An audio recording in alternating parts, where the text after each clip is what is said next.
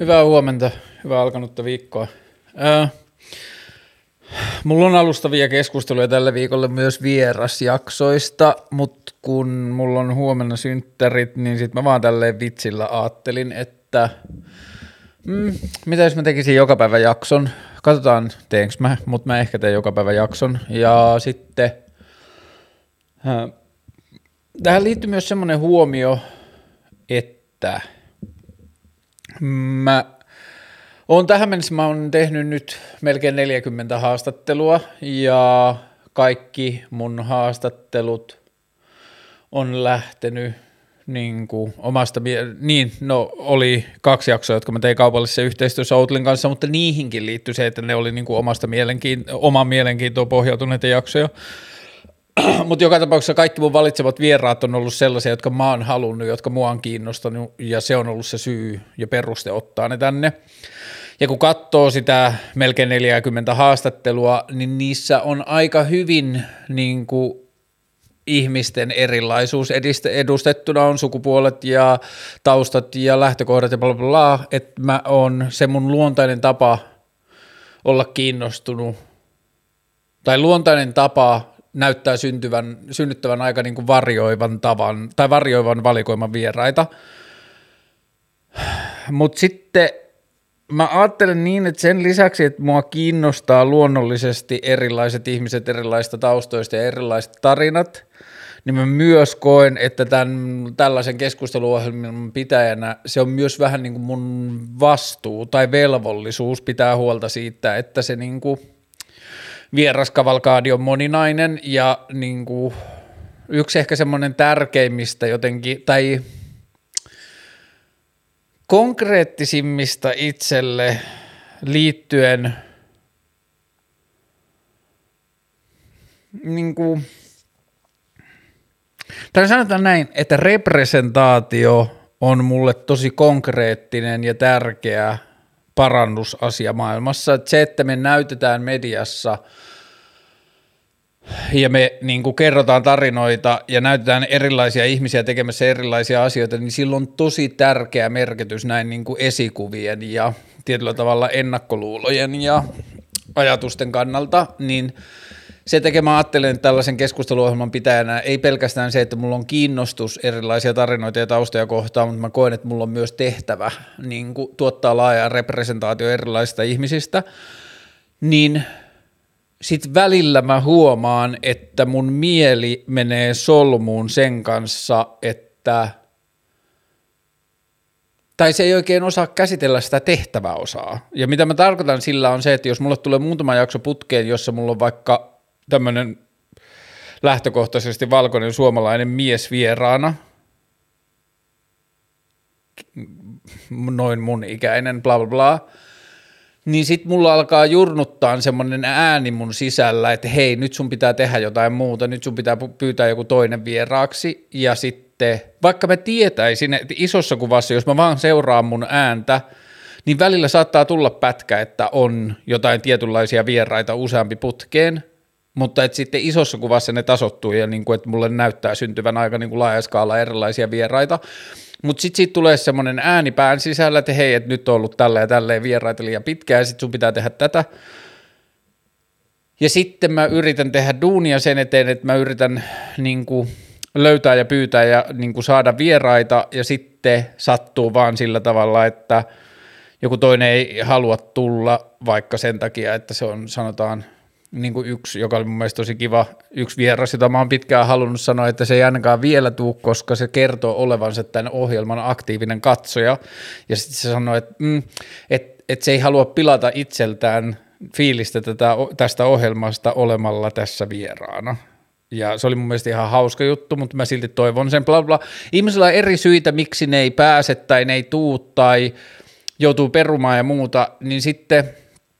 on vaan tullut semmoisia jaksoja, että mulla on käynyt tosi paskat säkävieraiden kanssa, jos siinä taustalla on vielä ollut se ajatus, että nyt mun pitää saada joku tietty,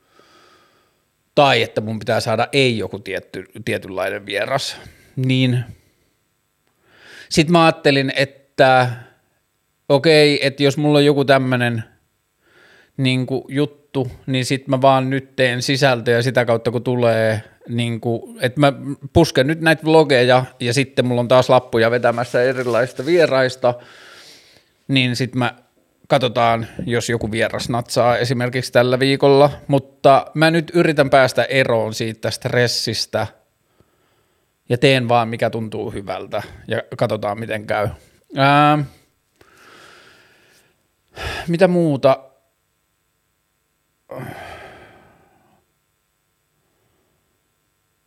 Hmm.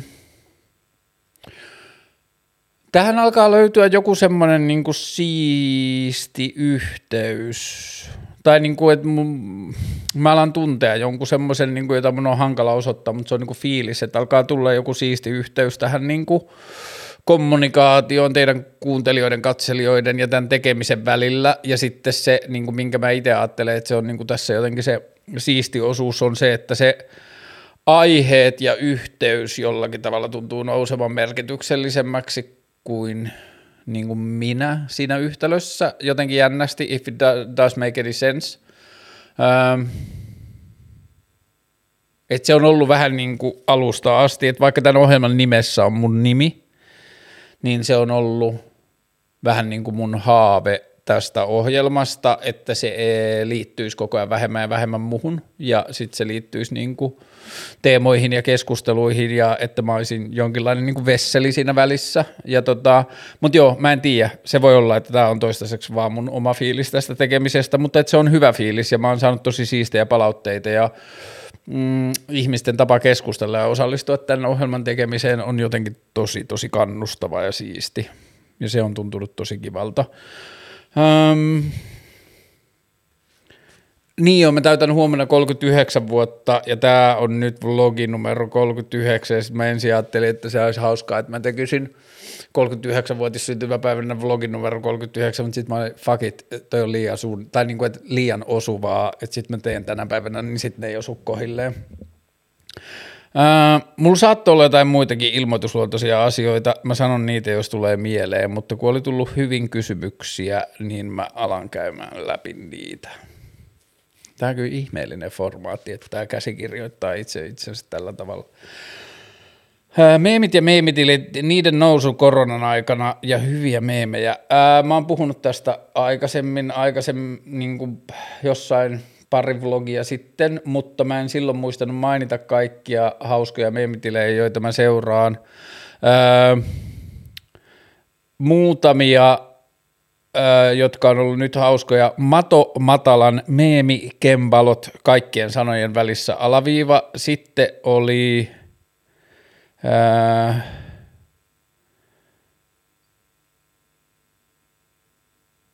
mikähän se oli? Gay Cat Girl Memes. Lesbokissa tyttömeemit. Öö, täällä on ollut hauskoja juttuja matomatala meemikempalot, ketamiinimarkun memestash,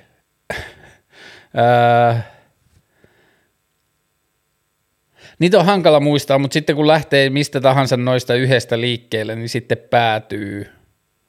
niihin, niin kuin,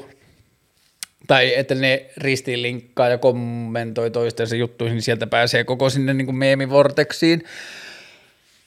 Mutta joo, se on niin kuin, mä ihailen tota meemiskeneä siinä, että musta tuntuu, että musta ei itsestä ikinä olisi siihen, että mä en osaisi tehdä semmoista huumoria. Ja sitten se on niin kuin, ei sillä samaan aikaan mä haluaisin tietää niitä ihmisiä, joita niiden takana on ja kuka niitä, me- tai minkälaiset ihmiset niitä meemejä tekee, mutta se on tosi kiehtovaa myös, että ne jää sillä tavalla niin kuin henkilöttömiksi, että sieltä vaan tulee sitä kamaa ja sitä ei voi tietää minkälainen tyyppi ja sitä voi vaan kuvitella minkälainen tyyppi niitä tekee, mutta että toi meemi, niin kuin dank meme tai toi tommonen niin kuin, lainausmerkki tyhmien meemien skede, niin se on tosi jotenkin ihailtava se huumorin taso, että just tollanen niin kuin jotenkin nonsensen taso olisi hyvä olla elämässä mukana, että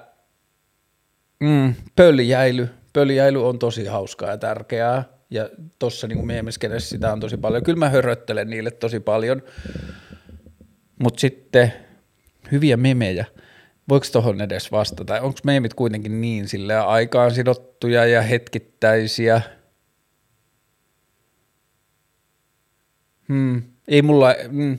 ehkä mä suhtaudun niihin vaan semmoisina niin ohimenevinä asioina, että en mä tiedä, onko mulla niin lempimeemejä tai osaanko mä sanoa hyviä meemejä. Meemit on niin kuin sit semmoinen kulttuuri, joka jotenkin elää ja ruokkii koko ajan. Kivan harrastuksen muuttuminen ammatiksi, uhka vai mahdollisuus? Öö, mä muistan joskus lukeneeni jostain Don't make your favorite hobby a day job. Ja se on tosi kinkkinen juttu Ähm, koska jos mistä tahansa asiasta tulee työ, niin sen mukana on niin kuin helppo menettää siihen liittyvää arvoa ja niin kuin merkitystä itselle. Että heti kun jostain asiasta tulee työ, niin sitten siihen helposti tulee ulkopuolisia ääniä tai ulkopuolisia – valtarakenteita, joilla on yhtäkkiä jonkinlainen oikeus tai lupa,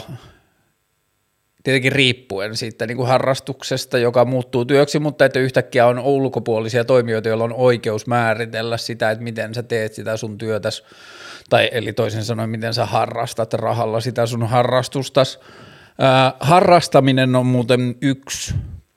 Mä en tiedä, mä oon ehkä maininnut tästä aikaisemmin, mutta yksi mun suomenruotsalainen kaveri on opettanut, kun se on tarkkailu niin suomen kieltä vähän silleen lainausmerkeissä ulkopuolisen näkökulmasta, niin se on opettanut mulle hienoja suomen kielen sanoja, joita se on tajunnut, joita on muun muassa urheilla, jossa ollaan urheita porukalla, tai keskustella, joka tarkoittaa sitä, että etsitään yhdessä yhteistä keskustaa, niin kuin pallotellaan keskuksella, eli keskustellaan. Sitten on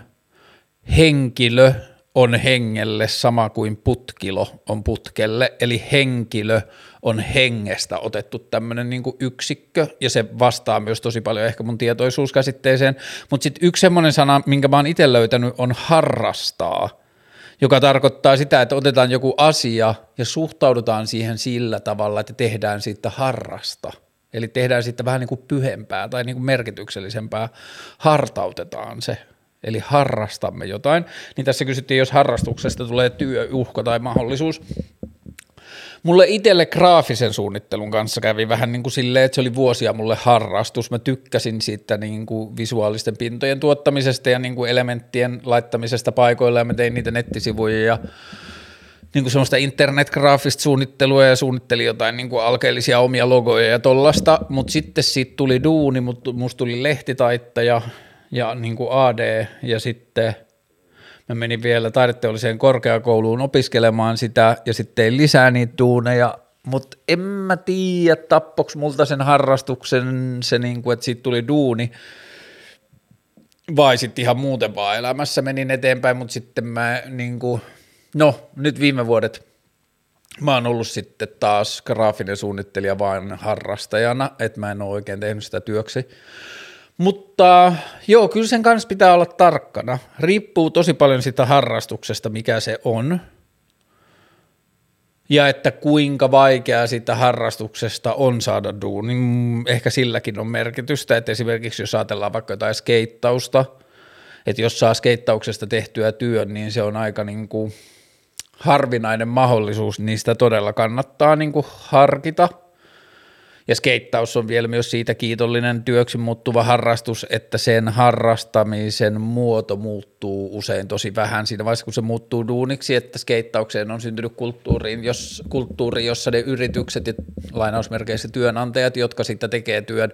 ymmärtää sitä lajin luonnetta niin paljon, että ne tajuaa, että sen ihmisen harrastamisen tapaan ei pidä mennä sörkkimään ja sitä ei niin kuin pidä muuttaa. Mutta valokuvaus taas on sitten semmoinen hyvä esimerkki siitä, että valokuvaus harrastuksena on tosi eri asia kuin valokuvaustyönä. Et valokuvauksessa harrastuksena siinä saa itse päättää sen, millaisia kuvia ottaa, mitä niissä haluaa tehdä ja minkälaisia sääntöjä tai rajoituksia haluaa tehdä itselleen, mitä ei halua tehdä ja niin edelleen. Mutta heti kun valokuvauksesta tulee työ, okei, tästäkin on esimerkkejä, ihmiset on saanut harrastettua oman valokuvauksensa sen näköiseksi ja sen kaltaiseksi, että ne on voinut pitää kiinni siitä, että tämä on mun tekemistä – ja kukaan asia, että niin kuin asiakkaan täytyy ymmärtää, mitä mä teen, tai työnantajan tai kenen tahansa, että se pitää ymmärtää, mitä mä teen ja maksaa siitä, mitä mä teen, ei siitä, että, se mak- niin kuin, että sitä mahdollisuutta ei ole, että se maksaisi siitä, että mä teen jotain, mitä se haluaa. Niin sellaisia valokuvaajaesimerkkejä on, mutta keskimäärin valokuvaus menee niin, että – että sä harrastat valokuvausta ja susta tulee teknisesti hyvä valokuvaaja ja sä osaat ottaa valokuvia, niin sit sulta aletaan tilaamaan valokuvia, jossa joku muu kertoo, millaisen valokuva, millainen valokuva sun pitää tehdä. Ja sit sun henkilökohtainen ilmaisutapa tai sun henkilökohtainen estetiikka näyttelee roolia tai ei näyttele roolia siinä lopputuloksessa niin kuin vaihtelevuuden mukaan, mutta tosi usein kuitenkin valokuvaustyönä on tosi erilaista kuin valokuvaharrastuksena ja tästä on paljon iloisia poikkeuksia. Mutta mm, kyllä sen kannattaa, ei mulla ehkä niinku tähän kysymykseen ole sille yksinkertaista vastausta, mutta kyllä sen kanssa kannattaa olla tarkkana. Valokuva, ha, harrastuksen muuttuminen työksi voi pilata sen harrastuksen itseltä. Ja sitten mä näen sen, tämä ei ole ihan täysin sama asia, mutta mä näen sen monissa yrityksissä, joka on, joku ihminen on ollut super kiinnostunut jostain asiasta tai tehnyt jotain juttua, keksisinköhän mä nyt jotain esimerkkiä, sanotaan vaikka joku, otetaan vaikka se graafinen suunnittelija, suunnittelu, että joku on ollut super kiinnostunut graafisesta suunnittelusta ja sitten se on niinku halunnut perustaa firman sen oman ja ystäviensä tai niinku vaikka vaan oman graafisen suunnittelunsa ympärille. Sitten se firma on ruvennut menestymään ja sitten sille niinku se on ruvennut kasvamaan, tullut työntekijöitä, on tullut toimistokulttuuria ja kaikkea muuta – niin sitten yhtäkkiä se yrityksen perustaja, joka on perustanut sen siksi, että se saisi tehdä sitä, mitä se haluaa, huomaa, että se ei olekaan monen vuoteen tehnyt sitä asiaa, minkä takia se koko sen jutun perusti, että se firman pyörittäminen ja se bisnes ja kaikki muu veikin sen ajan niin, että se ei enää päässytkään tekemään sitä graafista suunnittelua, ja tästä on lukuisia esimerkkejä arkkitehtuuriin ja sisustussuunnitteluun ja bla bla bla, kaiken maailman niin kuin asioihin. Eikä sen tarvitse olla pelkästään edes luovat alat, mutta asioita, joista ihmiset perustaa firmoja päästäkseen tekemään jotain, mistä ne tykkää, ja sitten se firma syö sen niin kuin tekemisen sisäänsä, niin toi on toinen semmoinen vähän niin kuin riski, mitä asioissa voi käydä, jos niin semmoisesta intohimoasiasta tulee duuni. Mutta joo, Eli kiva, kivan harrastuksen muuttuminen ammatiksi uhka vai mahdollisuus? Ehdottomasti molempia. Ehkä kuitenkin enemmän mahdollisuus kuin uhka. Näin mä ehkä haluaisin sanoa. Milloin ja miksi itkit viimeksi? Mä oon aika huono itkemään. Mä huomaan, että mä niin valuttelen kyyneleitä pyöräillessä ja välillä juostessa, jotka ei ole pelkästään tuulikyyneleitä, että niistä tulee jotain muutakin. Mutta mutta... Hmm.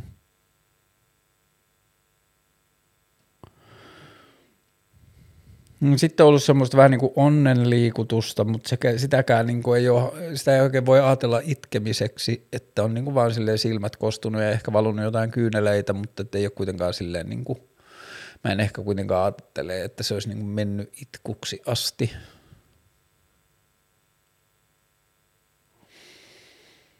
Hmm. Siitä on kyllä niin kauan taas.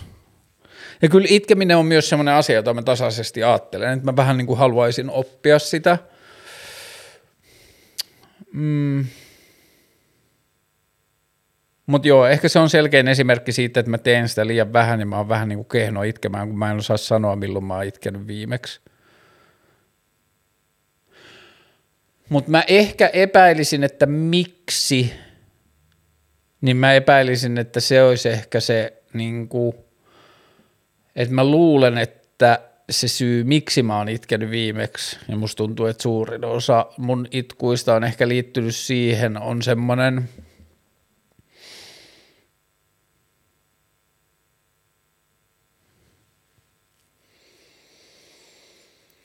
niin kuin semmoinen maailmaan sopeutumattomuuden itku tai semmoinen niin kuin jotenkin kokemus siitä, että yrittää parhaansa, mutta ei silti löydä paikkaansa tai yrittää parhaansa ja silti on jotenkin silleen niin kuin outsider semmoisella niin kuin outsider on myös hyvä asia ja se tuntuu usein hyvältä, mutta että sitten jos sitä on itkenyt, niin sitten semmoinen niin kuin paikkansa löytämätön outsider ja sen suhde semmoiseen niin parhaansa yrittämiseen, niin se on varmaan. Mä voisin veikata, että se on niinku miksi mä oon itkenyt viimeksi, mutta mä en osaa sanoa milloin. Öö. Sitten öö.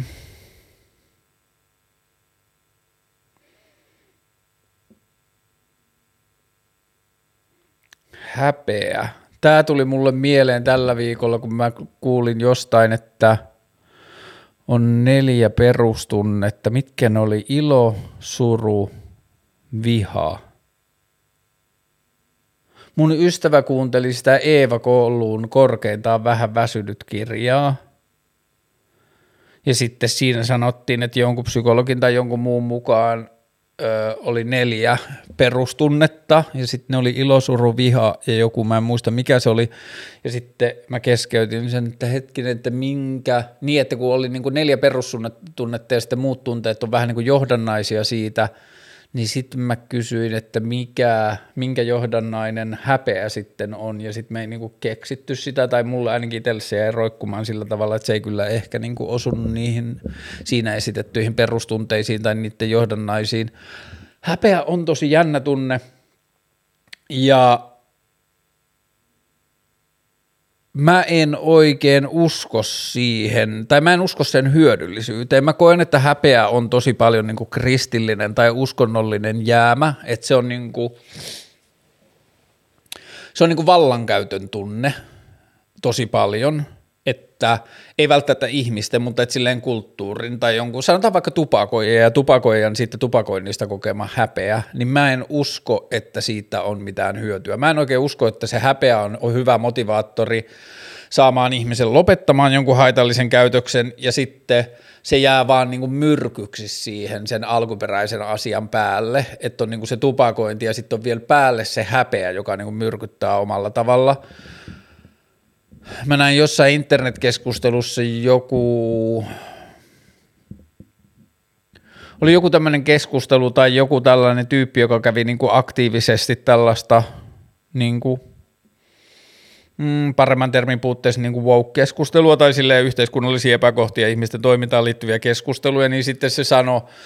kommentoi jotenkin niin kuin omaa tai oman viiteryhmänsä tapaa keskustella, että shaming is not okay, but shame is tai jotain, että, että, että sen keskustelun alku pisteessä ei pitäisi niin kuin sheimata ihmisiä, mutta sitten jos ihmiset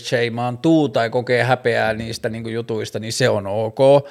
Ja mä oon kyllä vähän eri mieltä siitä, tai niin kuin, että mä en vaan, mä en ymmärrä, vaikka mä itse koen häpeää ja niin kuin välillä niin kuin tosi paljonkin ja niin kuin kannan ja ahistun siitä, niin mä en vaan usko. Se on tosi voimakas tunne, sitä on hankala hallita, sitä on hankala niin kuin, muokata tai taltuttaa, mutta mä en usko sen hyödyllisyyteen. Syyllisyys ja häpeä on, mä koen, että ne on molemmat sellaisia, joista ei ole oikein mitään hyötyä ihmisen toiminnan paremmaksi saattamiseen. Tai mä uskon, että niille molemmille on inhimillisempiä ja tehokkaampia vaihtoehtoja. Ja häpeässä, niin kuin varmaan kaikissa muissakin niin kuin vaikeissa tunteissa, niin ehkä se paras lääke on se – jotenkin lintuperspektiivi asia, että yrittää ottaa kauemmas ja todeta niin kuin sitä, että minä en ole pelkästään ne asiat, joista koen häpeää tai niin kuin onnistua laittamaan sen niin kuin häpeän kokemisen mittakaava jotenkin oikeaan jamaan. Ja hmm, häpeä musertava, se on niin kuin silleen – pieneksi rutistava ja satuttava tunne.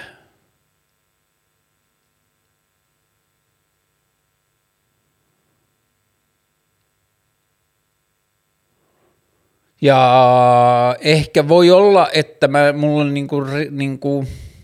katteetontakin antipatia häpeää kohtaan siksi, miten sitä on käytetty. Just tämä niinku uskonnot ja varsinkin kristinusko, niin se on niin paljon jotenkin niin kuin vuosisatojen aikana käyttänyt valtaansa semmoisen niin kuin häpeän tuottamisen. Jos ajatellaan niin kuin pelkästään siitä, että oli häpeä puuta aikoinaan kirkossa, että kun ihminen oli tehnyt jotakin väärää tai ihminen oli jotenkin mokaillut tai mikä ikinä se olikaan, niin ihmiset tuotiin kirkon eteiseen, sidottiin häpeä puuhun ja sitten toiset ihmiset saattoi sylkeä niiden päälle ja ilmoittaa niin kuin tai niin kuin ilmaista pilkkaansa ja niin kuin halveksuntaansa niitä kohtaan. Ja sitten musta tuntuu, että niinku rangaistuslaitos tai siis niinku oikeuslaitos edelleen kantaa joitakin niitä ideoita jollakin tavalla mukanaan. Ja siitä mun mielestä hyvä esimerkki on se, että niinku rikoksille on ennalta määrättyjä rangaistuksen kestoja riippumatta siitä, tai niinku, että se rangaistuksen kestoharkka on määritetty etukäteen rikoksen mukaan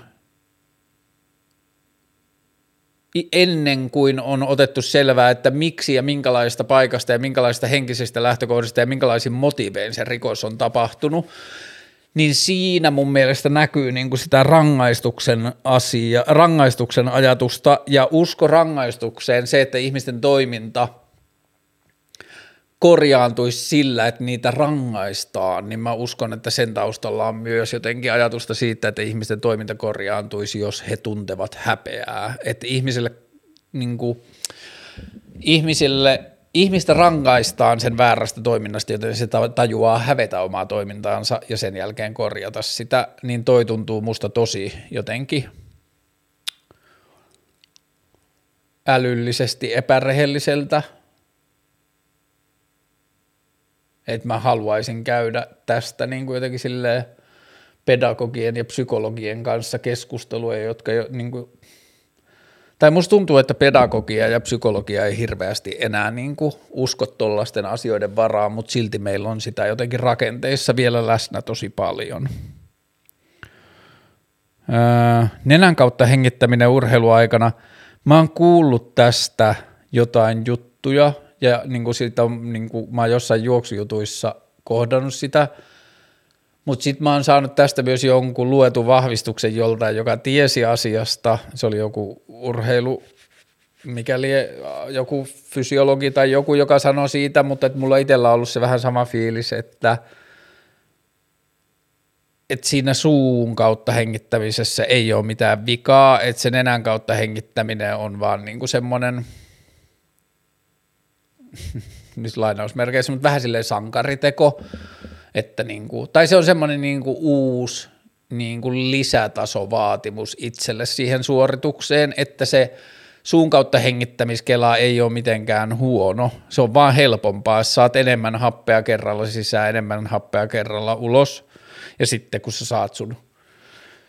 niin kuin hapenottotarpeen ja hapenottokyvyn tarpeeksi hyväksi, niin sitten sä voit hengittää nenän kautta, mutta mun käsittääkseni siinä ei ole hirveästi mitään muuta hyötyjä kuin se, että se on vain jotain, minkä sä saavutat tai mihin sä pystyt, niin sen takia mä en ole jotenkin niin kuin miettinyt tai spennannut tai niin kuin ollut kiinnostunut siitä asiasta. Kyllä se niin kuin ajatuksena tuntuu hauskalta, että voisi vaan silleen rauhallisesti hengittää nenän kautta sisään ulos ja edetä juosten, mutta en, en, joo, ei, niin kuin, ei mulla ole siihen oikein mitään semmoista hirveätäkin, kuin, se ei merkkaa oikein mulle mitään. Uh, Tinder-jakso ja moderni kumppaniin tutustuminen, joku vieras. Joo, mä oon miettinyt tätä samaa, mutta että kukapa on hyvä Tinder-vieras tai Tinder-aiheen vieras, Mä mietin joskus aikaisemmin silloin, kun mä olin itse Tinderissä, että jos olisi ottanut vieraita Tinderistä, että jos olisi kysynyt matcheilta, että tuutko mun keskusteluohjelmaan vieraaksi, mutta sitä mä en nyt ainakaan toistaiseksi voi tehdä, koska mä en ole Tinderissä. Mutta sitten kun mä en toisaalta haluaisi myöskään, ää, mä en toisaalta ehkä haluaisi lähteä myöskään niin kuin mihinkään tutkija-asiaan, koska mieluummin – mieluummin jotenkin silleen kokemusasiantuntijuutta, mutta mä oon viimeisen kolmen vuoden aikana ollut on and off Tinderissä.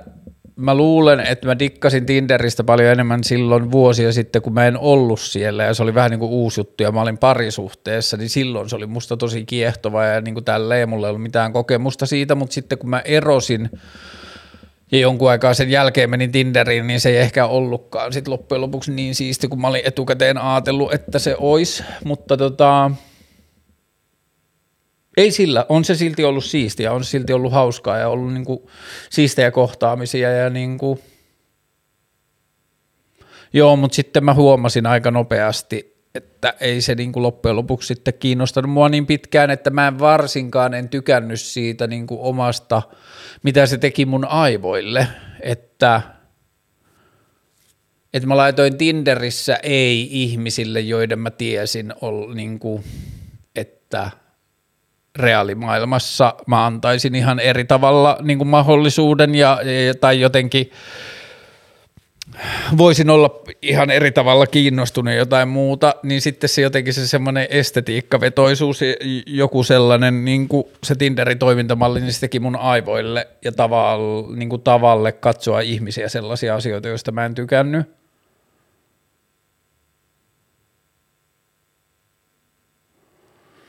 Ja sitten pääosan siitä ajasta, kun mulla on ollut Tinder, niin mä oon huomannut, että mä oon niin käyttänyt sitä vähän silleen vaan niin prokrastinaatiotyökaluna, että mulla on ollut tylsää, niin sitten mä oon avannut Tinderin. Ja sitten mä oon laittanut kymmenen kertaa ei, ja sitten mä oon ollut silleen, että niin, mitäs mä täällä teen, ja sitten niin taas sammuttanut sen, ja sitten seuraavana päivänä sama. Ja tämä ei ole siis millään tavalla niin kuin mulla ei ole mitään Tinderia vastaan, päinvastoin mun mielestä Tinder on niin kuin hauska juttu ja hyvä juttu, että sellainen on. Ja olen itsekin saanut siitä riemua, mutta että se ei vaan ole ehkä puhutellut mua niin paljon kuin mä olisin etukäteen jotenkin paperilla ajatellut. Ja nyt mä en ole ollut siellä taas moneen kuukauteen. Mutta joo, niin kuin toi aihe moderni kumppanin tutustuminen on kiinnostava ja siitä olisi kiva tehdä aiheita, kun keksisi jonkun kulman, pitää miettiä sitä vielä. Ja Insta DM hän on uusi Tinder, näinhän sanotaan. Ja niin kuin itsekin olen kyllä saanut sen huomata, että kyllä varmaan isomman osan viimeisen kolmen vuoden kohtaamisesta niin ne on tapahtunut Instagramin DMn kautta kuin Tinderin kautta. Joo, joo, ja varsinkin semmoiset jotenkin niin tärkeät tai tärkeäksi muuttuneet kohtaukset, kohtaamiset, niin ne on tainnut kaikki tapahtua Insta DMn kautta, ei Tinderin kautta. Mm, on, joo, mm. ei voi sanoa tolleen, mutta että kuitenkin Insta DM on syrjäyttänyt Tinderia tosi paljon ja ihmiset osaa sitä selkeästi tosi hyvin käyttää myös siihen, että jos Tinderin niin kuin se – mitä se teknisesti tarjoaa, on se, että se antaa sen swipin, joilla voidaan molemmin puolin kertoa jonkinlaista kiinnostuksesta, niin sitten ihmiset on oppineet kyllä tekemään sen saman Instagramilla, että näillä ja näillä niin kuin, millä tahansa liekki emojien laittamisella voidaan kertoa molemminpuolisesta kiinnostuksesta ja sitten se keskustelu voi jatkua siitä niin kuin se olisi ollut Tinder match. Mutta joo, tosi kiinnostava aihe, ei tällä hetkellä hirveän omakohtainen. taiteen ostaminen, kuvataide TMS. Mulla ei ole tästä hirveästi kokemusta. Kumpikaan ei näy tässä. Toinen näkyy haastattelujaksojen isossa kuvassa, joka on tuolla päätyseinällä, niin toinen tämmöinen niin taidehankinta, jonka mä oon tehnyt, on melkein 20 vuoden takaa, ja se on semmoinen – mun lapsuuden ystävä ja niin kuin lapsuuden naapuri ja Torniosta lähtöisin oleva taiteilija kuin Hanna Kanto, joka on viime vuosina ollut Kuvataideakatemiassa Helsingissä ja tehnyt nyt paljon täällä ja oli muun muassa tuolla viime kevään vai syksyn, milloin se oli? Eikö syksyllähän se oli? Eikö niin, viime kevään kuvan kevät näyttelyssä Hannalla oli siellä paljon duuneja ja sillä on ollut viime vuosina myös korjaamossa iso näyttely muuta, niin mulla on yksi Hanna Kannan duuni, jonka mä oon ostanut ehkä 20 vuotta sitten. Ja sitten viime syksynä mä ostin Galleria Hippolyytteestä Liina Jelanskin tuollaisen kuvan Intiasta niin vuoristomaiseman, ja se on – se ei ole näkynyt koskaan näissä jaksoissa, koska se on just sen kameran takana, mikä kuvaa tätä niin kuin laajaa tilaa, niin se on tuolla mun telkkari yläpuolella – olohuoneen seinällä ja siellä on muitakin niin kuin vuorivalokuvia, mutta toi Liina Jelanskin kuva on ihan superkaunis. Siinä vaan näkyy niin kuin, semmoista niin kuin vuoriautiomaata ja se on niin kuin just se paikka tai just hengeltään se paikka, jonne mä haluan tulevina vuosina mennä, niin se on ollut silleen tosi merkittävä. Tai niin kuin siis se on merkittävä kuva mulle tässä tilassa, että mulla on jatkuvasti joku paikka, johon mä voin kuin projisoida niitä mun haaveita ja kuin fiilistellä sitä niin kuin sinne kohti etenemistä. Mutta kuvataiteen ostamisesta mm, mä en ole tehnyt sitä hirveästi, joten mä en myöskään tiedä sitä hirveästi, mutta sitten mä oon taas toisaalta, mä oon opiskellut taidekoulussa ja ollut paljon tekemisissä niin kuin taiteilijoiden kanssa ja mulla on paljon ystävissä kuvataiteilijoita, niin sitä kautta sitten vähän jotenkin niin kuin on tuttua toi niin kuin galleriatoiminta ja toi, mutta ää, ehkä mä itse ajattelen niin kuin siinä taiteen ostamisessa, että mulle tärkeintä on se, tai mä haluan ajatella siitä niin, että jos se taiteen ostaminen olisi niin kuin sijoituksen kaltaista toimintaa, niin sitten se sijoituksen kaltainen toiminta on niin kuin sivutuote, että haa, että tämä taulu, mistä mä tykkäsin, tai tämä taiteilija, mistä mä tykkäsin, niin se sattuu olemaan myös vetovoimainen taidekentällä, että siihen on kiinnostusta ja sen niin kuin duunien arvo saattaa nousta ja muuta, niin mä toivoisin, että se olisi niin kuin sivutuote, että ihmiset ostais taidetta sillä perusteella, minkä ne ajattelisivat, että mä haluan, että tämä duuni tai tämä asia on niin kuin tilassa, jossa mä elän. Ää, niin no onhan toikin kyllä kuvataiteen ostamista, mutta tuossa haastattelujaksossa haastattelijan taka, haastateltavan takana näkyvä iso omena, niin se on sellaisen viime vai toissa vuonna kuolleen italialaisen taiteilija Enzo Marin noita silkkipainoduuneja. Ne on alun perin tehty 70-luvulla ja sitten joskus 2000-luvun alussa noista on tehty uusintavedoksia, niin – mun vanhassa kodissa tai siellä, missä mun ex ja lapset asuu, niin siellä on Enzo Marin tuommoinen samankokoinen päärynä ja sitten siellä on semmoinen pantteri, semmoinen kissaeläin, puolikas, yhtä leveä, mutta puolikas korkeudeltaan tuosta, mutta että mulla on tuo omena tuossa ja siitä mä saan kyllä riemua jatkuvasti myös. Ja se on ollut niin kuin silleen verrattain halpaa ja kaunista ja isoa taidetta, että olisiko tullut joku 250 euroa aikoinaan Amazonista ja sitten mä oon kehystänyt sen ehkä jopa vähän kalliimmalla kuin mitä se alkuperäisen vedoksen hinta on ollut. Mutta sitten muuten mä oon sisustanut niinku seiniäni tosi paljon silleen random asioilla, joihin mä vaan suhtaudun tai niinku pidän niitä jotenkin taiteen kaltaisesti. On No nämä nyt on ehdottomasti kuvataidetta, nämä mun tyttäreni tekemät maalaukset ja sitten on jotain mun pojan tekemiä piirustuksia myös, mutta sitten täällä on ihmisiltä tulleita kirjeitä ja postikortteja täällä seinillä ja sitten täällä on niinku, hmm, lehtileikkeitä ja omia valokuvia ja kaikkea tällaista, niin hmm, Ehkä mulla on se, että mä suhtaudun näihin mun seinäpintoihin ja siihen tilaan, jossa mä oon, niin sillä tavalla visuaaliset ärsykkeet edellä, että se, että onko ne asiat taiteilijan tekemiä tai onko ne taite niin kuin esineinä arvokkaita, niin sillä ei ehkä ole niin paljon merkitystä, vaan että miten mä koen, että ne stimuloi niin kuin mua tai tätä tilaa. Mutta joo, ehkä tällä hetkellä mua eniten kiinnostaisi veistokset niin kuin kolmiulotteiset esineet. Nyt mä oon ostanut tänne tämmöisiä niin kuin halpia, halpoja kirppiskipsiveistoksia,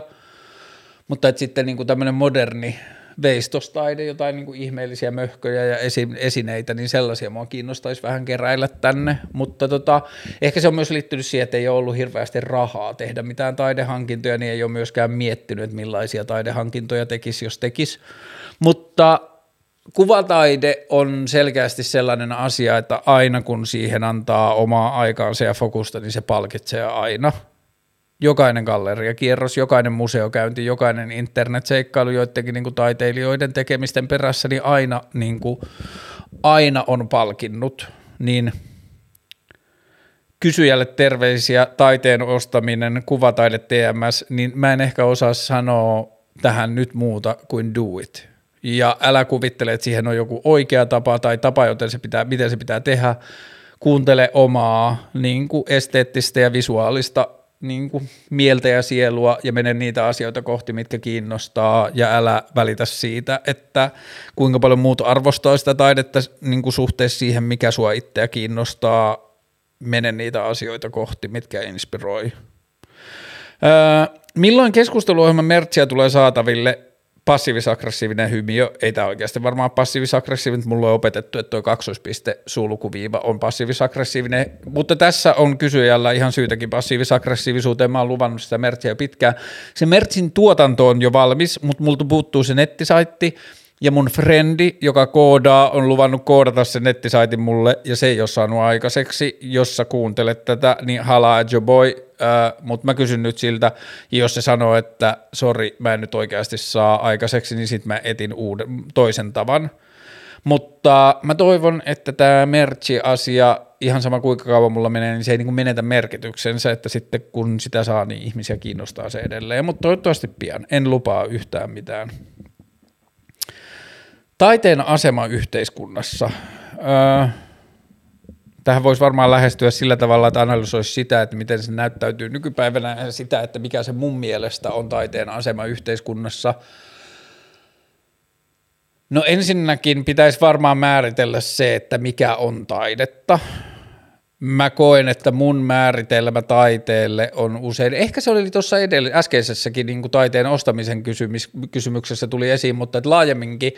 mun niin kuin oma määritelmä taiteelle tuntuu olevan laajempi kuin mitä taidemaailma tai taiteilijat sen ehkä niin kuin itse määrittää. Musta on aina tuntunut, että taiteeseen liittyy semmoista niin kuin taiteen tekemisten mustasukkaisuutta, öö, joka ehkä näkyy tässä muutama viikko sitten tai pari viikkoa sitten oli tämmöinen niin kuin myrsky vesilasissa, oli tämmöinen Laura Freeman oli kirjoittanut jon, niin kuin kolumnin, jossa se oli ottanut kantaa siihen, että millä niin kuin,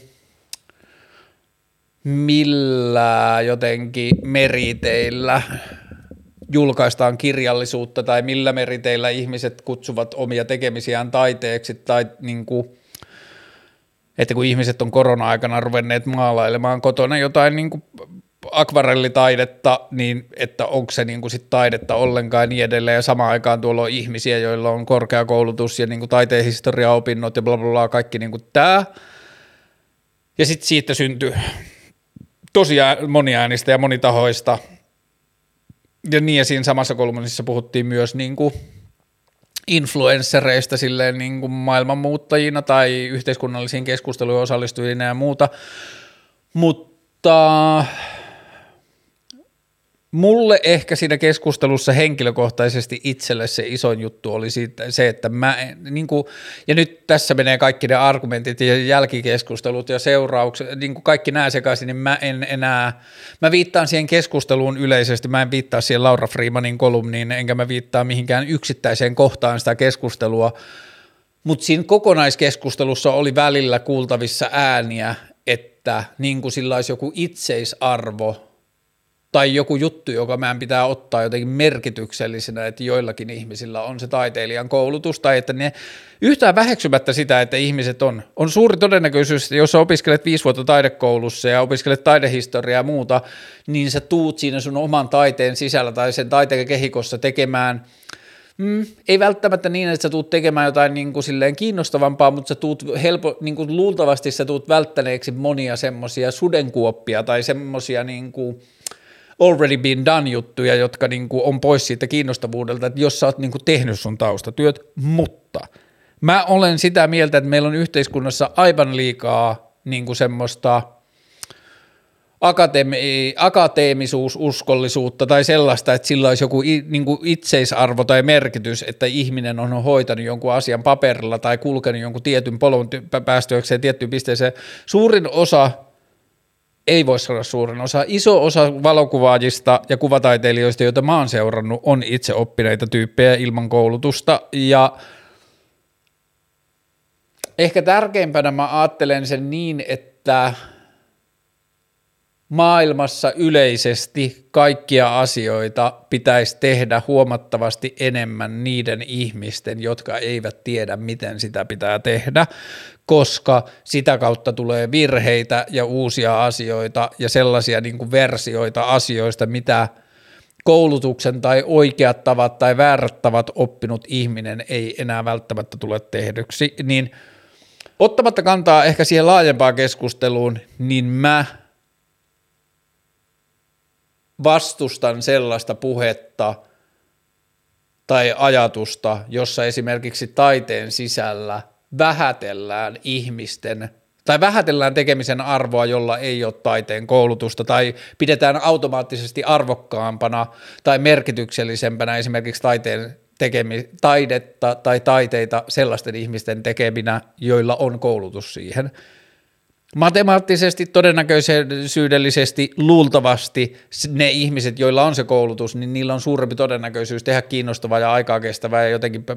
lainausmerkeissä pätevää taidetta, mutta mä en tykkää yhtään sitä ajatuksesta, että sitä pidetään jonkinlaisena lähtökohtana sille keskustelulle tai vähätellään tai arvotetaan sen mukaan, mikä on koulutus johonkin asiaan. Tämä oli ehkä vähän sivutie, mutta kun se kysymys oli taiteen asema yhteiskunnassa, niin mulle taiteen asema yhteiskunnassa on tutkia erilaisia mahdollisuuksia tehdä virheitä ja asioita, joita kukaan toinen ei ole tullut tehneeksi tai ajatelleeksi. Ja ton määritelmän kautta koko taiteen määritelmä mulle laajenee tosi paljon. Että mulle taide tai mä suhtaudun samalla lailla moniin muihin asioihin, kun mä suhtaudun veistostaiteeseen tai maalaustaiteeseen tai valokuvataiteeseen tai käsitetaiteeseen tai tanssitaiteeseen tai johonkin muuhun, niin mä suhtaudun moneen muuhun samalla mielenkiinnolla tai samalla inspiraatioresponssilla, vaikka niissä ei ole sanaa taide tai niissä ei koskaan käytettäisi niiden ympärillä taide, niin mä arvotan niitä samalla lailla, mä pidän niitä, niiden rooli yhteiskunnassa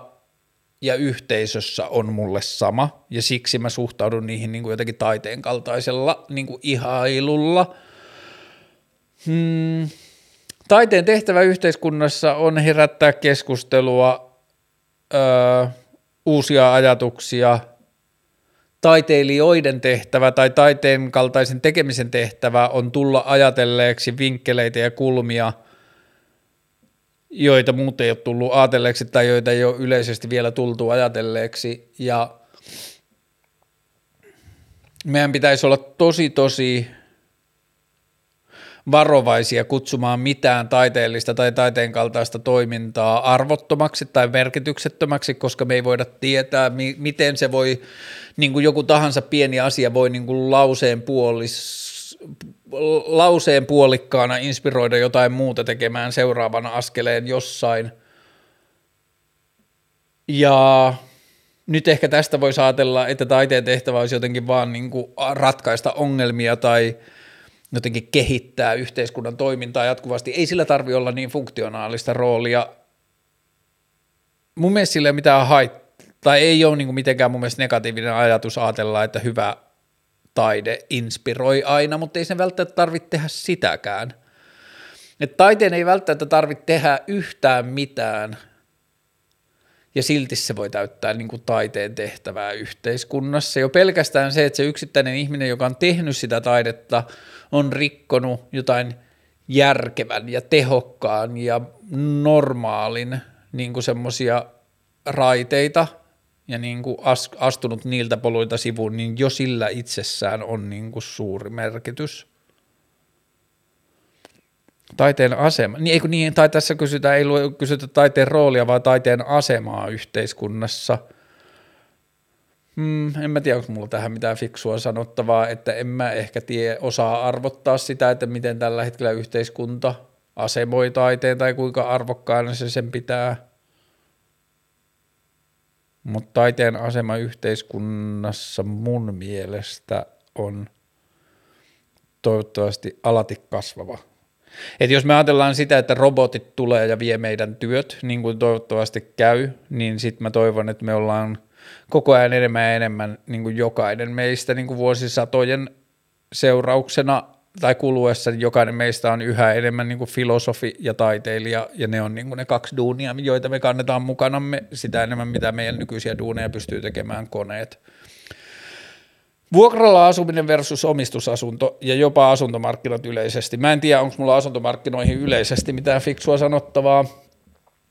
mutta vuokralla asuminen versus omistusasuminen, mä oon harjoittanut kumpaakin. Se mun edellinen koti, missä mä asuin ennen ää, avioeroa, niin se on koti, joka me rakennettiin itse ja se on ollut mun ensimmäinen omistusasunto. Ja viime vuoden keväällä mä sain myytyä oman osuuteni tai mä myin oman osuuteni siitä mun ex-vaimolle ja sen niin kuin vanhemmille, jotta mun ex-vaimo ja lapset saattoi jäädä siihen osumaan, asumaan, mutta se on ainoa koti, jota mä oon omistanut, muuten mä oon asunut aina vuokralla niin kuin mä asun nytkin. Suomalaisessa omistusasumisessa on semmoinen niin jännä piirre, että täällä siihen suhtaudutaan niin kuin jotenkin paljon pelokkaammin ja paremman termin puutteessa luterilaisemmin kuin esimerkiksi Ruotsissa. Mä oon seurannut isäni vuoksi, kun isä on niin kuin, elänyt lapsuutensa Ruotsissa tai niin kuin siinä Tornio Haaparanta rajalla ja sitten tehnyt elämässään paljon töitä ja elänyt paljon ruotsalaista kulttuuria, niin sitten iskä on aina kertonut niin kuin, ruotsalaista toimintamalleista, niin Ruotsissa on esimerkiksi semmoinen asuntolaina-ajatus kuin 90 vuoden asuntolaina, jossa periaatteessa maksetaan pelkkiä korkoja ja sehän on niin kuin pankille hyvä diili, että sun asuntolaina ei lyhene, vaan sä maksat korkoja kärjestettynä koko ajan samasta summasta, jolloin sun omistusasunnossa asuminen saattaa olla kuukausikustannuksiltaan halvempaa kuin samassa asunnossa vuokralla asuminen, ja se, miksi Suomessa ei vielä oikein toimita niin, nyt mun mielestä viime vuosina jotkut suomalaiset pankit on niin ehkä esittänyt jotain 60 vuoden asuntolainoja, mm mutta se, miksi Suomessa ei tehdä niin, niin tuntuu ehkä liittyvän jotenkin suomalaiseen käsitykseen velkaantumisesta tai velkaa olemisesta ja silleen, että siinä on joku semmoinen niin periluterilainen ajatus, että asuntolaina tai niin kuin yleensäkin vel, niin, että asuntolaina esimerkiksi että se pitää maksaa mahdollisimman nopeasti pois ja siinä on jotakin niin kuin hävettävää. Ja esimerkiksi toi lyhennysvapaa juttu on niin ihmeellinen, että – Lyhennysvapaahan on pankille vain ja ainoastaan hyvä bisnes. Jos ihminen ottaa lyhennysvapaata, niin silloin se ei lyhennä sitä lainasummaansa, joka tarkoittaa sitä,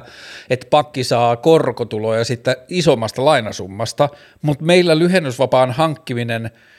on joku juttu, jossa me mennään niin kuin hattukourassa pankkiin kerjäämään lyhennyslainaa ja me saatetaan lyhennysvapaata ja me saatetaan maksaa siitä iso summa rahaa, että me saadaan lyhennysvapaata ja niin edelleen. Tällä hetkellä mä oon ihan tyytyväinen vuokra-asuja Paitsi mä haluaisin omistaa tämän asunnon siksi, että mä voisin rempata ton keittiön, mä haluaisin poistaa siitä yhden semmoisen niin kuin avata tuota keittiötä tänne olohuoneeseen ja poistaa keittiöstä kaappeja ja tehdä siitä vähän yksinkertaisemman ja niin edelleen. Mutta mm, ehkä mä oon vähän nyt viime vuosina päästänyt irti semmosista niin keskiluokkaisista jotenkin semmosista niin kuin miten mä ehkä aikaisemmin kerkesin jo ajautua ajattelemaan, että mulla pitää olla omistusasunto ja mun pitää kerryttää mun pääomaa ja lyhentää asuntolainaa ja ehkä jossain vaiheessa myydä se ja myyntivoiton kautta ostaa isompia ja niin tehdä järkeviä asunto niin kuin silleen sijoitusplänejä ja niin edelleen, niin ehkä sillä ei ole enää mulle niin paljon merkitystä. Toistaiseksi mun rahat on viime aikoina riittänyt mun vuokran maksamiseen, niin se tuntuu olevan tarpeeksi mulle ja sitten mä kuitenkin onnistun suhtautumaan tähän tilaan niin kuin kotiin riippumatta siitä, kuka tämän omistaa, niin ehkä nykyaikana mulle ei ole niin paljon väliä, asunko mä vuokralla vai omistanko mä mun asunnon. Ehkä ei ole niin paljon väliä kuin aikaisemmin. Samaan aikaan mä vähän haaveilen tämän omistamisesta, koska mä oon öö, viihtynyt tässä niin hyvin. Ja tota, onko mulla asuntomarkkinoista yleisesti mitään, ei mulla oikeastaan mitään muuta kuin toi suomalaisten suhde lainakulttuuriin on jotenkin mun mielestä tosi vinksahtanut ja vanhanaikainen, niin ei mulla ehkä siihen muuta sanottavaa. Kerro sun bonsaipuusta, kuinka sellaista hoidetaan, sen kun tietäisi. Siis mullahan ei ole oikeata bonsaita, mä oon ostanut niin sanotun Ikea-bonsai. Ikeassa on tällaisia tota, ginseng-viikuna. Ginseng on käsittääkseni Kiinaa tai johonkin niin kuin Kiinaan liittyvä asia tarkoittaa juurta, eli toi on, Ikea kasvattaa jossain, mä haluaisin nähdä kuvan siitä, mutta niillä on jossain varmaan sellainen vitullinen halli, jossa ne kasvattaa tuollaista viikunapuuta jonkun kepakon ympärille niin, että se runko menee kierteelle, sitten se katkaistaan jostain kohtaa ja sitten mä uskon, että siihen on niin kuin, porattu tai muuten istutettu noita oksia sellaisiin paikkoihin, jossa ei luonnollisesti olisi, niin mulla on semmoinen, se maksaa jotain 80 euroa, 75 euroa Ikeassa, se on niin kuin vajaa metrin korkunen. Ja kun se tuli, niin mä tein siihen aika ison harvennuksen, mä niin kuin vaan silleen fiiliksellä, mä oon nyt katsonut niitä tosi paljon noita bonsai-videoita YouTubesta, en mä oikeasti tiedä mitä, mä vaan niinku seurasin jotenkin fiilistä ja tein niinku harvennusta siihen. Mä oon silleen fiiliksen mukaan, että nyt mä rupean niinku tekemään tästä niinku omaa projektia ja harvensin siitä tosi paljon lehtiä ja jonkun verran oksia – Öö, nyt viimeisen kahden vai kolmen viikon aikana se on kuivattanut tosi paljon lehtiä ja niitä on lähtenyt silleen välillä niin kymmentäkin lehteä päivässä. Siellä on vielä varmaan joku 150-200 lehteä jäljellä ja jos siellä alun perin oli varmaan joku 500-600, en mä tiedä, ennen kuin mä harvensin sen jonnekin ehkä 200 ja sitten siitä on lähtenyt nyt jonkun verran. Mutta toi on mulle vähän sellainen harjoittelupuu, mä edelleen haaveilen, mulla on pari, yksi kaveri, joka kasvattaa bonsaita ja sitten mun lähellä on sellainen tatuointiliike, jossa on jotain bonsai-kulttuuria, mä kävin sieltä kysymässä muutama viikko sitten, että voiko mä tulla katsoa, mutta sitten se sanoi, että älä tuu vielä, tuu huhtikuussa, että näin ei ole vielä va, niin kuin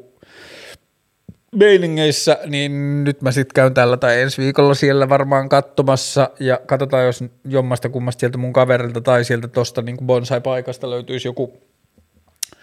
puu, joka mulle haluttaisiin ehkä myydäkin, että musta olisi ihan siistiä, että mulla olisi oikea bonsai, mutta toi nyt on mulla vähän sellainen harjoitusjuttu ja mun harjoitukset ei tällä hetkellä mene hirveän hyvin, koska se on kuivattanut noita lehtiä tuosta aika paljon, mutta mä kieltäydyn stressaantumasta, koska ää, niin kuin maailman hienoimmat, kauneimmatkin niin kuin, ää, tollaiset nahkealehtiset bonsai-puut tai lehtibonsait, niin saatetaan esittää esimerkiksi niin bonsai-näyttelyissä kokonaan lehdettöminä, että ne esitellään vaan niin kuin pelkissä oksissa, niin se, että tuosta nyt kuollut lehtiä, niin mä en suostu ajattelemaan, että se puu olisi vielä jotenkin missään tapauksessa menetetty, että mä nyt, katsotaan meneekö se ihan puu paljaaksi, se voi kertoa jotain tuosta projektista, jos se menee ihan paljaaksi, vielä se ei ehkä ihan näytä siltä, mutta joka tapauksessa mä en nyt välitä siitä kuoleeksi siitä lehtiä vai my- ei, mä yritän pitää sitä huolta parhaalla mahdollisella tavalla, ja sitten varmaan tuossa alkukesästä mä vaihan sen, kun se on tuommoisessa ruukun sisällä muoviruukussa, niin mä vaihan, varmaan vaihan se itse siihen isompaan ruukkuun, ja vaihan siitä vähän niin kuin multia tai hiekkaa. Mutta joo, bonsai-puiden niin kuin kasvatuksesta ja hoidosta, niin mä sanoisin, että aloittakaa YouTubesta ei se en tililtä, nyt mun pitää tarkoittaa, onko se ensei vai ei se en. Joo, ei sei en, E-I-S-E-I-E-N, ei sei en bonsai. YouTubessa on se tili ja siellä on tota, tosi kiinnostava se tyyppi, Hassu Veijari, joka sitä tiliä pitää ja sen kautta sitten kun sitä katsoo vähän aikaa, niin YouTube suosittelee myös muita bonsai-tilejä, mutta siellä ei sei en bonsaissa on tosi paljon semmoista niin kuin bonsai-opettamista, että miten bonsaita ylläpitää, ja sitten siellä on upeita videoita siitä, kun niinku niitä superkauniita bonsai-puita ää, trimmataan niinku uuden vuoden ajan kynnyksellä. Mutta joo, se ei se en bonsai on niinku hyvä paikka aloittaa sitä. Öö, mitä syntymäpäivä sulle merkitsee? Ei se hirveästi merkitse, mitä mä välillä unohan paljon mä täytän ja niin edelleen. Ja mm, Ehkä se on vähän joku niin kuin pieni tekosyy jotenkin lelliä itseään tai kerätä lellintää itselleen. Mä ajattelin, että mä ostaisin ehkä aurinkolasit itselleni syntymäpäivän lahjaksi, mutta katsotaan nyt. Öö, en mä tiedä merkitseekö syntymäpäivä mulle hirveästi mitään. Ensi vuonna mä täytän 40, niin olisi kiva tehdä jotain – niin kuin vähän silleen, kun mä en oikein ikinä, mä oon ollut aina huono pitämään synttäreitä, mä en oikein pitänyt synttäreitä koskaan, niin sitten jos 40 se pitäisi ja kutsuisi vähän enemmän ihmisiä, katsotaan. Miltä tuntuisi, jos pitäisi muuttaa määrittämättömän pituiseksi ajaksi tornioon? Mm, kyllä se vähän ahistavalta tuntuisi. Tai synkältä, en, en mä tiedä. Miksi mä sinne muuttaisin? Jos pitäisi muuttaa minne tahansa, niin ehkä se olisi perseestä se, että pitäisi muuttaa jonnekin. Mutta sitten, niin että jos se ensimmäinen asia Tornioon muuttamisessa, mikä ahdistaisi, olisi se, että pitäisi muuttaa Helsingistä pois, niin kyllä mä sitten mieluummin muuttaisin Helsingistä pois jonnekin vielä enemmän erämaahan tai niin kuin silleen pohjoisemmaksi, lähemmäs tuntureita ja lähemmäs niin kuin jotenkin isompia metsäalueita ja niin edelleen – niin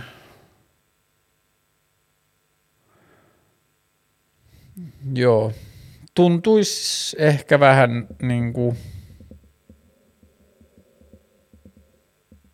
en mä osaa kuvalla, miltä musta tuntuisi muuttaa määrittelemättömäksi ajaksi tornioon, mutta en haluaisi tehdä niin. Ää, sun suhde autoihin, ajoneuvomuotoiluun, ajamiskulttuuriin ja autoiluun. Hmm. Eilen illalla, mä lähdin eilen pidemmälle lenkille ja menin vaan tonne jonnekin keskuspuistoon eksymään ja juoksin melkein kolme tuntia ja oli tosi tosi siistiä, niin kotimatkalla sieltä mä tulin tuolta Kumpulan laakson läpi tai tuolta Kumpulan niin maa vierestä ja sieltä, niin mä löysin yhden – kumpulalaisen omakotitalon pihalta ruostuneena ja vähän silleen roskien alta mun haaveiden auton, tai siis mun mielestä kaunein auto maailmassa, eli BMWn E24 korimalli, jota Bemari valmisti vuodesta 1976 vuoteen 1989. Se on niiden pisimpään valmistava korimalli ja se on niin sanottu Hainkeula. Hain, mikä se on? Hai, haiki, hainkeula malli, tai siis niin kuin, sitä kutsutaan, se on BMW Shark, sen niin kuin etulamput tai se etupaneeli vähän niin kuin silleen nojaa eteenpäin, kun se konepelti tulee siihen. Mutta okei, se on ihan superkaunis auto ja mun haaveiden auto, niin sitten mä kävin siinä pihalla pyörimässä silleen mukaan eksyneen näköisenä, jos tuli, joku olisi tullut kysymään, että mitä täällä teet, ja sitten mä olisin sanonut, että, tai niin kuin voinut kysyä, että anteeksi, että voisiko tämä auto olla joskus myynnissä, niin siis mulla on yksi haave autosta enää, joka on se, että mä jossain vaiheessa joskus ostaisin tollasen hainevä ää, tota, Bemarin, E24 Bemarin, ja kunnostaisin sen ajan kanssa, osallistuisin itse siihen kunnostustyöhön sen, mitä osaisin, ja sitten mä lainaisin kautta vuokraisin sitä ystäville, tuttaville sille viikonloppuautoksi, että se olisi mulla jossain autotallissa ja sitten mä, kun mä en enää oikein näe itseäni autoilijana. Mä asuin siellä Vantaalla kahdeksan vuotta Pakkalassa ja siitä noin puolet mä matkustin Helsinkiin yksityisautolla duuniin. Mulla oli semmoinen Citroen Xara Picasso, semmoinen maailman rumin, semmoinen kananmunamallinen auto, jonka mä olin tehnyt biokaasuautoksi. Niin mä kulin sillä neljä vuotta Helsinkiin ja välillä mulla ja mun vaimolla, kun silloin oli työ jossain niin kuin poispäin Vantaalta, niin meillä saattoi olla kaksi autoa jossain välissä, jotain yleensä aika niin kuin vanhoja ja huonoja autoja. Öö, ja sitten puolet sit Vantaalla asumisesta, niin mä kuulin julkisilla. Ja mun täytyy sanoa, että molemmat, sekä julkisilla liikkuminen että yksityisautolla liikkuminen oli tosi siedettävää, ja niin kuin mä opin tosi nopeasti, että jos mun auto meni rikki tai auto lähti pois, niin mä opin taas ja julkisin tosi nopeasti. Ja sitten jos mä bla bla jostain syystä lopetin julkisella liikkumiseen ja siirryin takaisin yksityisautoille, niin siihenkin tottu nopeasti. Mutta nyt mulla ei ole ollut taas kolmeen, neljään, melkein viiteen vuoteen autoa käytössä, koska viime ajat Vantaalla asuessakin mä taisin olla julkisilla kulkija, niin mä en kaipaa autoa ja mä en ole saanut uusista autoista mitään fiiliksiä oikein vuosikausiin uusien Volvojen keula on mun mielestä kaunis, mutta ei niin kaunis, että mä haluaisin tai tarvisin sellaista. Öö, öö,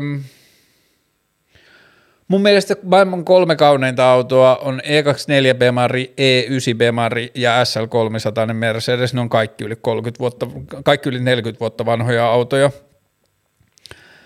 Mä en saa fiiliksiä uusista autoista. Mä toivon, että yksityisautoille vähenee sikana ja mä toivon, että yksityisautojen omistaminen vähentyy sikana ja me löydetään parempia parempia yhteisomistamisen tapoja ja mä toivon, että auton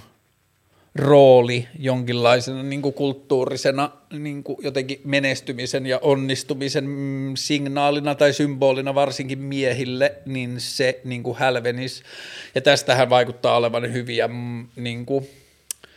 kehityssuuntia, että skidejä ilmeisesti kiinnostaa tällä hetkellä ajokortti huomattavasti vähemmän kuin koskaan aikaisemmin, se suosio laskee koko ajan, joka on mun mielestä tosi siistiä, ja joo, autoihin liittyy mun mielestä tosi paljon toksista meininkiä myös, maailmassa on paljon kauniita vanhoja autoja, uusista autoista mä en saa enää oikein kiksejä, mulle autoilu tarkoittaa ehkä enemmän nykyään sitä, että – mä menisin kuusi kertaa kesässä niin kuin kesäpäivänä ajamaan autolla jotain niin kuin vanhaa kuninkaan tietä ja uimaan jonnekin Fagerviikkiin ja syömään jonnekin Mustion linnaan, niin se on mulle se autoilu, että se on niin kuin silleen 10 tai 15 päivää vuodessa, niin sen takia mä voisin hyvin kuvitella, että mä joko olisin – jos mä edes omistaisin, tai niin kuin, että ainoa tapa, tai niin kuin ainoa inspiroiva tapa omistaa auto olisi omistaa sitä muiden kanssa porukalla, tai omistaa yksin ja lainata ja vuokrata sitä paljon muille. Mutta joo, mulla ei oikein intohimoista suhdetta autoihin. Mitä luulet kautta toivot, missä maailma on 50 vuoden päästä? No mä toivon, että maailma on 50 vuoden päästä siinä, että se on tajunnut, että nämä meidän nykyiset ajatukset jotenkin silleen – johtajista ja hallitsijoista ja kansanedustajista ja edustuksellisesta demokratiasta ja sellaisista asioista, että ne on niin kuin vanhentuneita ja tarpeettomia ja että 50 vuoden päästä tästä me ymmärretään, että meistä niin kuin isoistakin ihmisryhmistä voidaan saada helposti ulos niin kuin mielipiteitä ja isoja linjavetoja ja haaveita ja niin semmoisia arvoja ja niiden pohjalta voidaan tehdä yhteiskunnallisia päätöksiä tosi paljon niin kuin automaatiolla ja niissä asioissa, missä niitä päätöksiä ei voida tehdä automaatiolla, niin niihin voidaan niin kuin löytää asiantuntijoita vastaamaan tietyistä asioista ihmisten yleiselämän tai niin kuin maailman haaveiden mukaan –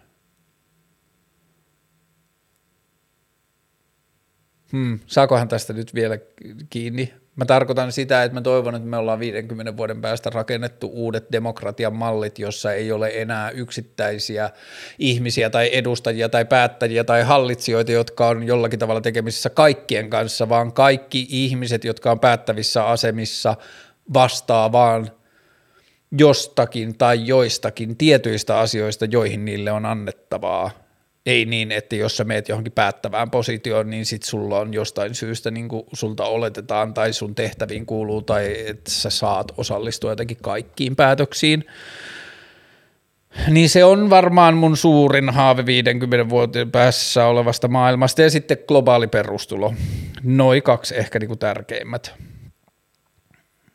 Viekö lopulta luonto vai tekoäly vallan ihmiseltä? Öö, tässähän niin kuin ehkä ajatellaan, tai tämä sisältää sen ajatuksen, että meillä on joku valta niin kuin jo nyt, ja mun mielestä se voi hyvinkin olla niin kuin illuusio, että me vaan kuvitellaan, että meillä on niin kuin joku valta tästä esimerkiksi niin kuin maapallosta, että kyllähän me siihen niin kuin voidaan jälkemme jättää tai silleen niin kuin tuottaa siihen haavoja, mutta kyllä musta tuntuu, että – tai jossain sanottiin, että ei ihminen ole tuhoamassa maapalloa, ihminen on tuhoamassa omat elinolonsa maapallolta. että maapallo kyllä pärjää ja elämä kyllä löytää itselleen selviämistavat. Öö, mutta tässä niin kuin viitataan, viekö lopulta luonto vai tekoäly vallan ihmiseltä. Yksi asia, mitä mä en ymmärrä tekoälypelkoisessa tai tekoälypelottelevassa puheessa on se, että me ihmiset luodaan tekoäly, niin me ihmiset voidaan luoda aina halutessamme takaportit tekoälylle, jossa me voidaan sanoa, että jos tekoäly tekee asiaa yksi, kaksi tai kolme, niin sitten tapahtuu asia X, Y tai Z. Toisin sanoen, jos tekoäly tekee asioita, jotka on askelia kohti ää, vaikka sanotaan lainausmerkkeissä vallan kaappaamista ihmiseltä, niin teen nämä asiat, keskeytä se kehitystä jotain. Ja yksi niin kuin lopullinen valtti, mitä ihmisellä on verrattuna tekoälyyn, on se, että ihmisellä on fyysinen maailma käsissään. Ihminen voi aina tarvittaessa ottaa töpselin seinästä. Ja Tämä on niin kuin asia, joka, jossa mun mielestä julkinen keskustelu on päästetty jotenkin varomattomasti vähän silleen, niin kuin, että peruskansalaiselle tekoäly ja algoritmit ja automati, automaatio ja yhteiskunnan automaatio on saatu esitettyä jotenkin niin kuin pelottavana ja uhkaavana sillä, että se on jotain semmoista, jota me ei voida ennakoida – ja siitä on puuttunut tosi paljon siitä keskustelusta, että kaikelle tekoälylle ja kaikille varsinkin itsensä kehittäville niin kuin digitaalisille organismeille, ei niitä ehkä kutsuta organismeiksi, koska ne ei ole eläviä, mutta kaikille digitaalisille järjestelmille, jotka on itse oppivia, itse kehittyviä, niille kaikille voidaan tehdä reunaehdot ja niille kaikille voidaan tehdä niin kuin, kovia, tiukkoja äärirajoja, että jos kehitys menee tiettyyn suuntaan, keskeytä tämä projekti tai tee tämä asia tai ilmoita siitä, bla bla, että semmoinen niin kuin, esimerkiksi joku Terminator-elokuvaa aina välillä niin kuin nostetaan esiin, että mitä jos niin kuin keinoäly kaappaa vallaa ja muuta. Se, että keinoälystä tulisi Terminator-tyyppinen niin kuin entiteetti, niin silloin se vaatii jo sitä, että jotakin on tullut avaruudesta, jostakin meidän – hallitsemattomasta niin kuin lähteestä on tullut siihen keinoälyyn elementtejä, joita me ei enää tunneta tai joita me ei tiedetä. Joo, keinoäly pystyy mennä suuntiin ja kehittämään asioita ja niin kuin koodinpätkiä ja muita, jotka voi olla meille vieraita, tai niin kuin vaikka, että just jossakin niin kuin ke- keinoälyt, jotka on pelannut shakkia tai sitä Go-peliä, varsinkin sitä kiinalaista, niin ne on tehnyt asioita, joita me ei heti ymmärretä, mistä on kysymys, mutta silti niin kuin parametrien tai reunaehtojen asettaminen keinoälyjen kehitykselle tai keinoälyn kehitykselle, niin se on jotakin, joka nyt toistaiseksi meidän tietoisessa maailmassa on rajattomasti meidän käytössä. Tai että se, on niin kuin, se valta on meillä. Ja sitten toinen asia, keinoäly pystyy tekemään erilaisia yhdistelmiä ja laskemaan asioita huomattavasti niin kuin nopeammin, enemmän ja paljon kuin me, mutta se, mikä keinoälyltä puuttuu, esimerkiksi niin kuin luovuuteen liittyen on kyky arvioida asioiden relevanssia. Se pystyy tekemään miljoona eri yh- asioiden yhdistelmää, mutta se ei pysty sanomaan, missä niistä on järkeä, tai varsinkaan jos puhutaan niin kuin vaikka estetiikasta tai jostain tällaisesta, niin se ei pysty, keinoäly ei pysty sanomaan, että mikä koskettaa vastaanottajaa. Se on jotain, mitä ihmisellä on. Mutta kysymys Viekö lopulta luonto vai tekoäly vallan ihmiseltä, niin kyllä mä sanoisin, että luonto sen vie. Niin kuin, tai luonto on ehkä mieluumminkin näyttää meille paikkamme, että, niin kuin, että meidän ei pidä kuvitella jotain. Ää, niin kuin ei pidä kuvitella liikoja itsestä, että luonto ehkä laittaa meidät sitten kuitenkin loppujen lopuksi paikalleen. Ähm,